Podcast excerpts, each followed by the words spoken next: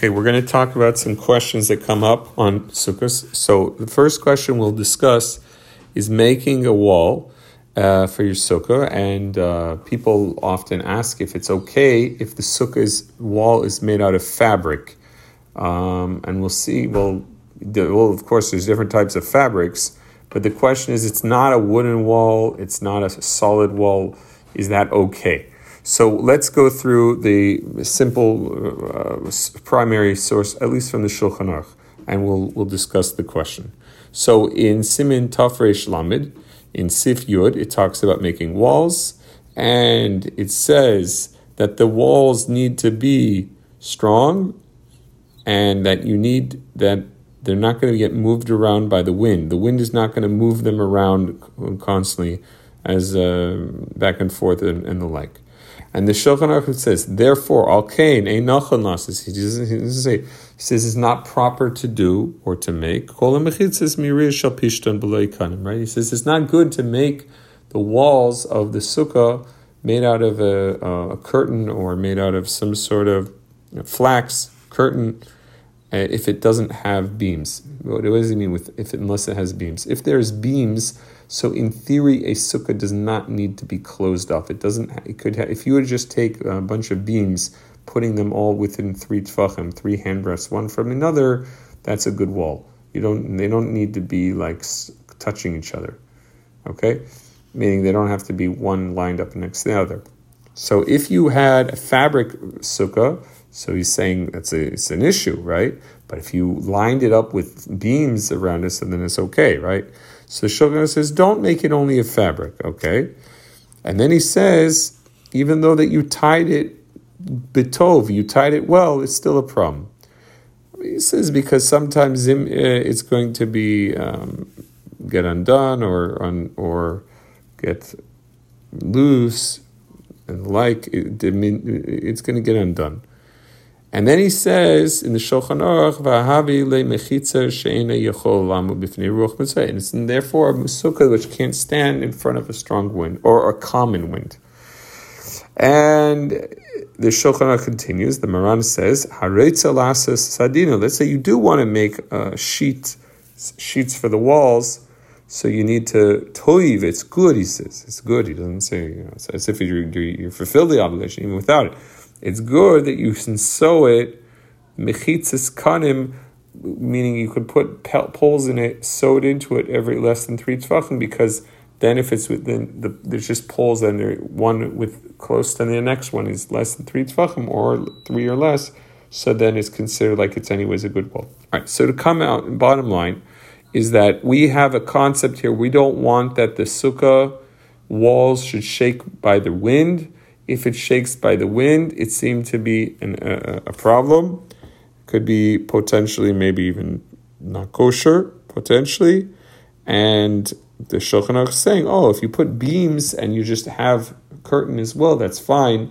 But if you don't have the beams standing one next to another, so the the curtain or the fabric type of sukkah could could potentially just not be good, or at least it's not good to make such a sukkah. And with that, Many say you just can't use fabric sukkahs today. Um, it's it's worth mentioning that there's a tshuva from Rebbe Ovadia Yosef where he generally is tries to find leniencies in many fields. Here he he doesn't try at all to you know he really says that they're just not good unless again they have beams or something in them because they if they're going to shake in the wind that's not allowed. It's, it would be like a not kosher uh, not kosher walls. Now, I will mention that the Chazon Ish, who is generally known to be very machmir, very stringent. So here actually says if the fabric walls shake from the wind, but only less than three handbreadths, as much as they're going to dangle back and forth, it doesn't reach, reach three handbreadths. So he says that's not really considered enough, and it'll be kosher. That's the view of the Chazon Ish. Rabbi Ovadia doesn't accept that. Um, he would say that if you have any type of mechitza of other form and then the fabric condition, that's not a problem. But if it was only fabric, it would be a problem because it's shaking. And many poskim say that today we can be lenient on many of the fabrics that are being sold for sukkah walls because even if you'll say that, uh, let's say a sheet that is uh, tied here and there, it will probably dangle back and forth in the wind. So you, you could say that, that that's, a, that's an issue. But a lot of the fabrics that they use for sukkah walls today are not typical fabric. First of all, they have little holes and pores in them, so the wind doesn't really move it around that much altogether. Secondly, they're more sturdy, they're thicker, and they actually have many little uh, loops and stuff that tie them very strongly in place. And some of them don't move at all in the wind. And if they maybe move anything, we're talking about a very uh, fraction, and not, not even a handbreadth, not even close to a handbreadth, much less than that. And uh, a, a common wind won't do much. And generally, they don't move at all. So those many poskim um, say are okay, and even lechatchila, and even initially okay. And uh, that's the that, that's the bottom line. If, if if you're you have to see you have to base it on the thing. We can't just say oh any fabric is not kosher, and on the other hand we have to look at it carefully. If the walls do not move in the wind, then it's literally fine. And I could according to many poskim, and and and if it's uh, and and even if it moves around, if you have like the Shulchan Aruch itself says, if you have uh, you know poles, then that's definitely going to be fine. And I'll mention that the tshuva from Rabbi Ovadia does not mention um, what's found in the Siddur of the Reb Saadia Gaon. He says that if you tie, if, even if you had a fabric sukkah, but it was tied from bottom and top so that no one can go through the fabric wall of the sukkah, then he says it would be kosher. And uh, Ovadia doesn't quote that opinion, and maybe if he would have quoted it, maybe there would be more. Who knows? But in any case, lamaisa in practice, we can rely on. We can use them if uh, fabric sukkahs that we need. So about it that they're tied very strongly and they're not shaking in the wind, which is definitely a possibility today. Okay, fine. Move on to the next topic. Um, the next topic we'll discuss is how to look at an esrog. Okay, so people are very careful that when they are buying the esrog, they want it to be clean, they want it to be not have blemishes in it. So how do we how do we need to look at it? So first of all, there are, we're not going to go through every type of invalidation that an esrog can have, whether it's dried up completely, has holes, has um, different spots like black spots or, or the like and different types of problems in its color. So those those can be an issue. But the Shulchan Aruch in the middle of Simin Taf Reish Mem Ches gives us a very important rule that we are really just mainly stringent when the issues where we're finding the you know the, the, the spotting and the different colors when it's on the top part of the esrog. In other words, the part of the esrog where the pitim would normally be growing from, and the part where it's shaping inwards, that's called the chotim. That's called the the nose of the suk, of the esrog, and that's the main area where we person looks at when they're looking at their esrog. So it's important that there it should be beautiful, um, and therefore um, it's important that it should be clean in that area. That's the most important spot. Now, so you'll say, how do I need to look at it? Some people take magnifying glasses or something and they look at it carefully. So it's important to mention the poskim say there's no requirement whatsoever to use a magnifying glass to look at your esrog if you're inspecting it when you want to buy it. Not at all.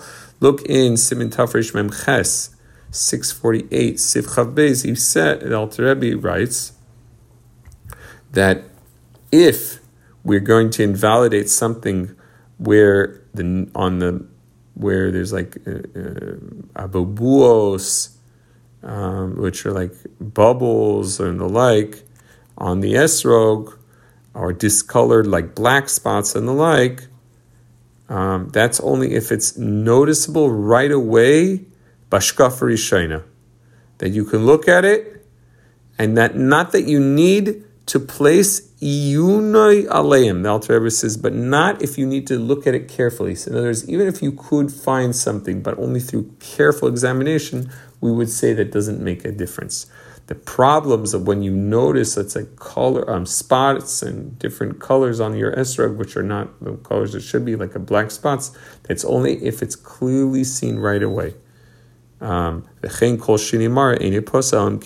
Nira Leroiv Beneda Mishkav Rishani. and then Alter says, and any type of discoloring color which could invalidate an esrog is only when it's seen to most pe- average people when they look at it right away. And the Mishnah Berurah also mentions this rule, very important halachic rule. Um, it doesn't necessarily apply to everything in every regard about how if you need to be able to notice something right away to say it's a problem, but we do we do have that concept in other places, and each place has its own unique thing. At least with regard to esrog, there's definitely no need to have a uh, magnifying glass. Uh, they say that different gedolim, for example, Rabbi Yoshev, they would say oh, they would say to him, "We need you to check our esrog," so they would bring him the esrog he would look at it. How would he look at it? He would take it from a simple distance, like, you know, foot or so away from his uh, face. He would turn it in different directions and say, it's good. They were expecting him to take a magnifying glass and start looking at it. No, not at all. He didn't feel that was at all necessary, and that is the simple halacha. I will mention last point, which is about the um, aravos. Why am I talking about the aravos? Because I find over the years I have noticed uh, again and again and again that this is a very likely psul, a problem that you're going to find on your arba minim, on your four species. So we know that the um, aravos have they don't have that much laws. It just basically needs to be a kosher willow branch, and if it meets the criteria of a kosher willow branch, so then it has its leaves the halacha is is that the three hand breadths, the three tefach of the of the willow that you use, you put two of them in your lulav. They need to be that it's not dried out, and withered is still kosher. But if it's dried out, it means it's like mamish white. Okay, that, that can't be. Uh, but if let's say most of the leaves completely dried out, that they're literally like white now, or that nashu, the leaves fell off, if majority of the three handbreadths of the of the length of it, the leaves fell off, then it's pasul. Now I have noticed over the years, time and time again, that the leaves of the of the aravos dry up very quickly, or that they fall off.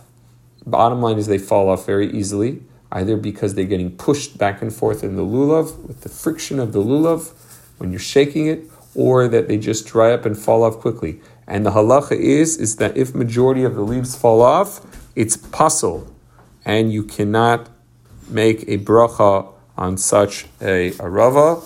And it's also brought in the Mishnah Berurah. Uh, he says you got to be very, very careful with that. He mentions this in Simin, Tafresh Mem Zayin in Sivches, Sivkat in Ches, where he says that they leaves off, and therefore it would be very advisable that you have extra sets of aravos, of willows, so that you can use them if need, because most likely uh, average people will need to replace their aravos in the course of Sukkot.